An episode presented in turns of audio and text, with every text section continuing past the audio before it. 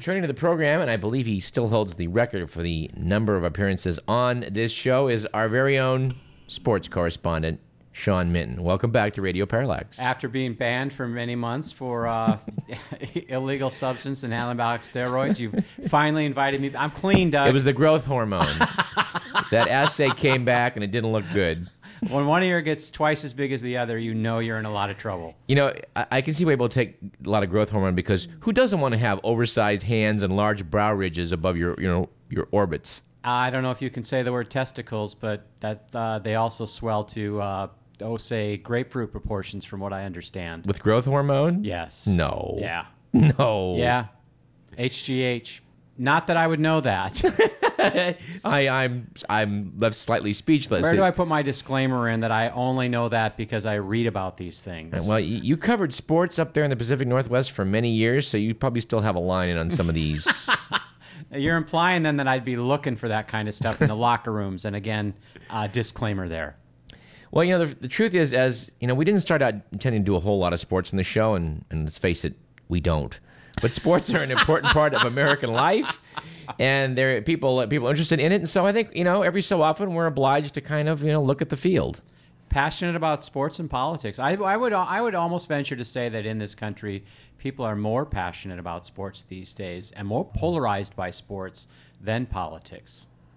Well, looking back at uh, at 07 here, what do you think? What do you consider to be the more polarizing issues of sports? The thing that strikes out most to me is most of the big stories last year had a real negative connotation to them. There were some there were some positive stories, but but you know when you talk about say the top five stories in the world of sports, they're not inspirational stories like uh, Lance Armstrong winning his you know sixth Tour de France or something like that. Uh, we're seeing things where there are fall from graces, there are illegal substance, and, and a lot of things Yeah. going on where you know sports it's polarizing, but it's also so supposed to be very positive. And I think last year we really saw sports, you know, pulled off its pedestal, and we kind of saw the dark side of it. Well, we, we did have Floyd Landis on the program as he was doing a, a national tour to sort of defend himself, and I, I got to say, I, I was not convinced by his uh, Let argument. me let me guess. Floyd said that uh, despite three or four different urine samples done by some of the most prestigious labs in the world, he did not use anything tainted during his. Uh, well, that is, that's his story, and he's sticking to it. But That's hard- he only had, he only had one data point. Apparently, there was only one test that that that turned out positive, as far as I know. I, you know, at the, you got to think about it though. He was way behind in that race, and then when they started going into the mountains, that's kind of when he started pulling ahead of everybody, and that's where you really need the most energy. That's where something like that would really come in handy. Again, as we talk about the top stories of 07, I think one of the things that athletes have really learned to do is until, and we'll talk about it, I'm sure more specific in a second, is absolutely until the bitter end, until you are absolutely busted, hands down, I did not do it. And then once the evidence clearly shows that you did, you throw yourself to the mercy of the court and you beg for forgiveness. This kind of reminds me of O.J. Simpson and Pete Rose.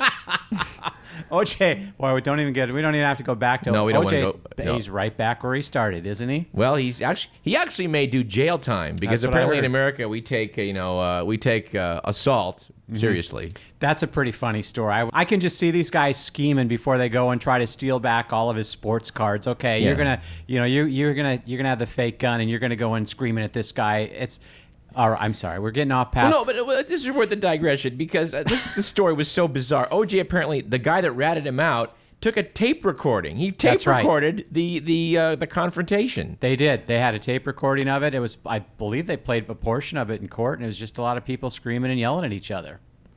So I, I don't know. What what was he thinking?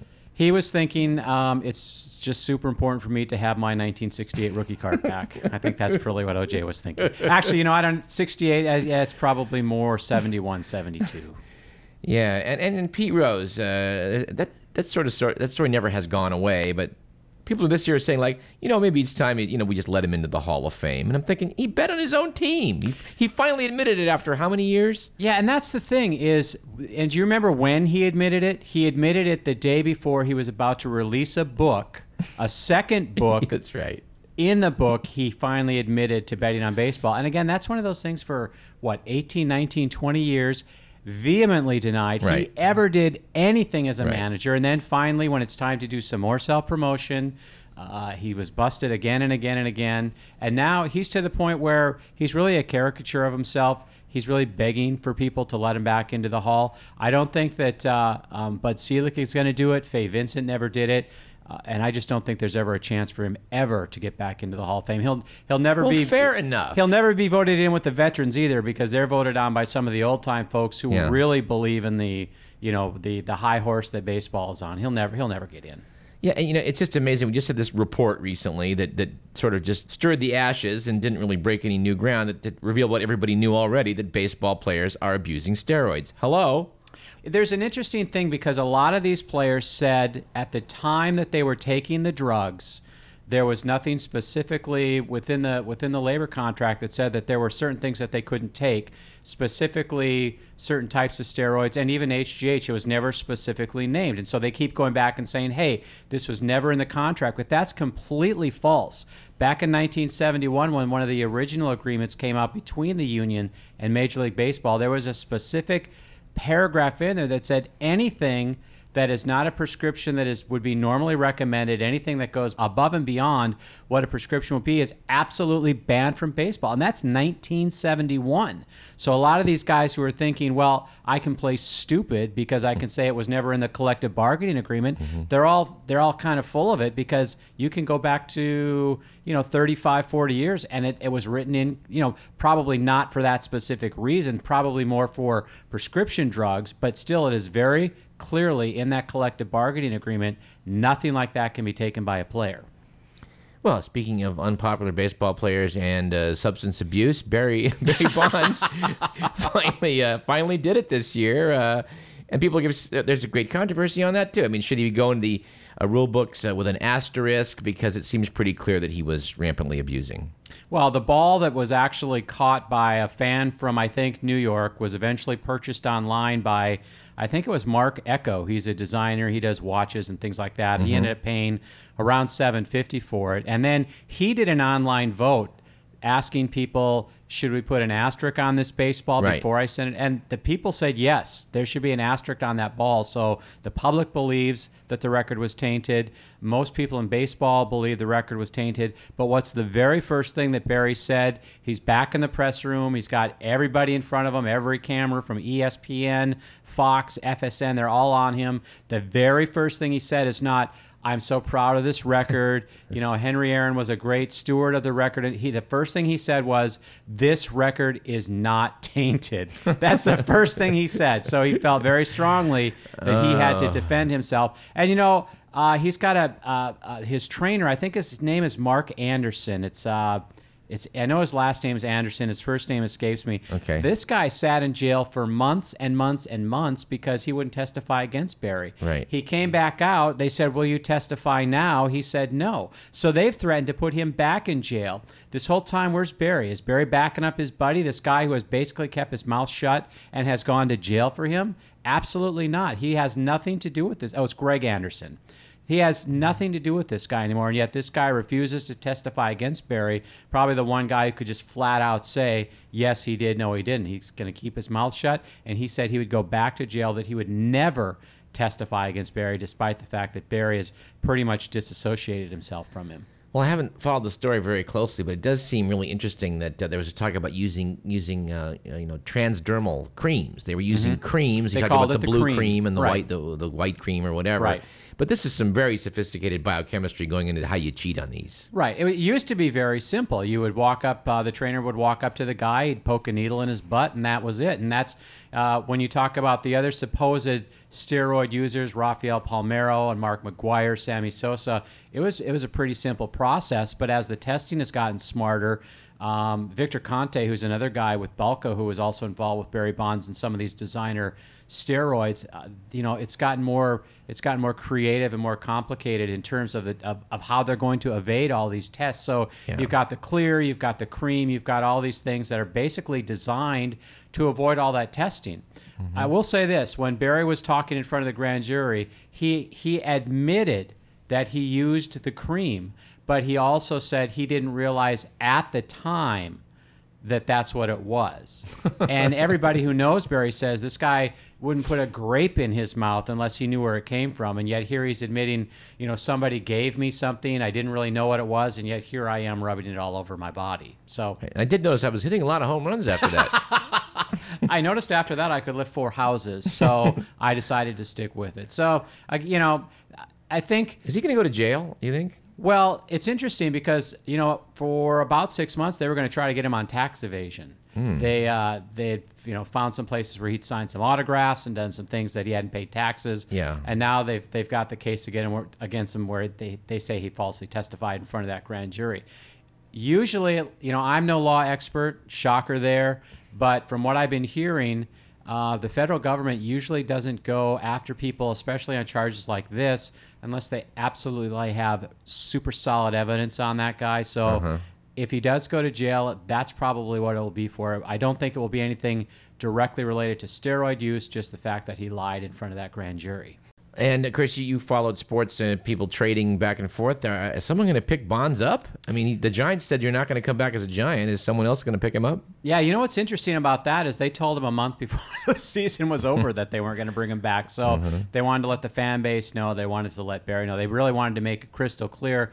At this point, the only place he can go is the American League. He could be a designated hitter. He'll never be a guy who's going to play out in the field on a regular basis again. I know there was talk. Uh, the Anaheim Angels were interested in him. The Yeah. Oakland A's for a time we were interested in him. But there's a couple of things. One, do you want the reputation? And two, he's still going to ask for a lot of money. He's not a guy that you're going to get for four or five million dollars a year. He's still going to want you know 10, 15 million a year. There are certain designated hitters like uh, Ortiz in Boston who really can command that type of money. But uh, for Barry, are you willing to put that much money forward? One, because of the fact that he still has all this uh, legalese trailing Yeah. him, and two, will the fans come out and support him, or will they just kind of come out and boo him and, and mock him for, for what's happened in his career? Well, it's, it certainly has been a bad year for, for, for players behaving badly, and I guess we maybe could close with the story of uh, Michael Vick and his well using using fighting dogs gets himself uh, taken out of the starting lineup and in jail where he is now.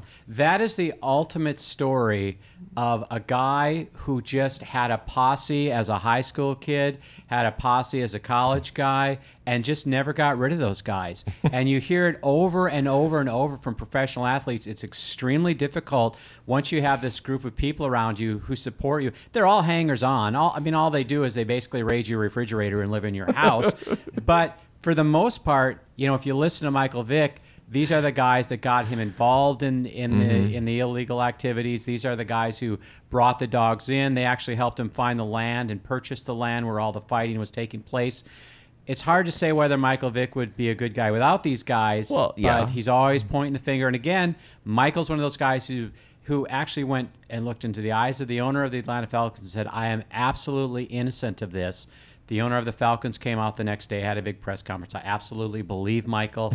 And oh, again, boy. until the very bitter end. Now he never pleaded. He he basically copped a plea uh-huh. and said, you know, I'm not gonna I'm not gonna admit I did this, but I'll admit I did this. I'm not gonna admit I did this, but I'll admit I did this. So a lot of the things that he's accused of actually come across a little bit less when the charges are brought forward. But you know, spraying dogs down, shocking them, strangling them. Yeah, they shot him when they couldn't perform. He killed him. Yeah, I mean it's you know the the the uh, you know what's really interesting is is you probably don't listen to a lot of sports radio. I do. There are people that defend Michael Vick tooth and nail by saying they're just dogs. you know the one thing you don't want to do in America is you don't want to say they're just dogs because most people love their animals more than they love their husbands or their wives. That's certainly true. You just cannot do that. And again, until the very, you know, he the one thing he did do positive, he actually began his jail sentence before he was supposed to. He went in a month ahead of time. He's going to be in for 24 months. Probably no future in football. You know, by the time he's out, he's 30 years old. He'll never be a quarterback again. So hmm. his football career is probably over. And again, it's because he let these guys hang on. He let them dictate, you know, things that were going on. He said basically he was the money man. But how does that not make you guilty? Obviously, you know what's going on, and and I think most people would agree he had a much larger role in that than than he says he did in front of the cameras. And I, I do have to admit, I, I, I couldn't help but laugh when I saw the Onion headline about this thing. Bob Costas said, you know, Michael Vick did put on some of the best darn dog fights I've ever seen. I saw that. it's uh, it's a shame, and, and I, I think you know this is a guy who was the number one overall pick in the NFL for many many years. He was the the guy who the NFL promoted more than anybody else, and he's the guy probably of any athlete in history, depending on what happens to Barry Bonds, the guy who has fallen the furthest from grace, maybe even more so than our, our old friend O.J. Simpson. Well, Sean Minton, it's always interesting, always fun, and and you need to come back real soon. I would like that. All right. Well, then we'll make it happen. Good. Make All right. it so, number one. Okay. All right. Uh, Sean Minton did years of television and radio up in the greater Seattle area, which is why he's such a damn pro. A great big rocks in the hot sun. I fought the law and the law won. I fought the law and the law won. Unfortunately, we are out of time. This has been Radio Parallax. I'm your host, Douglas Everett. This program was produced by Edward McMillan. We will see you next week at the same time.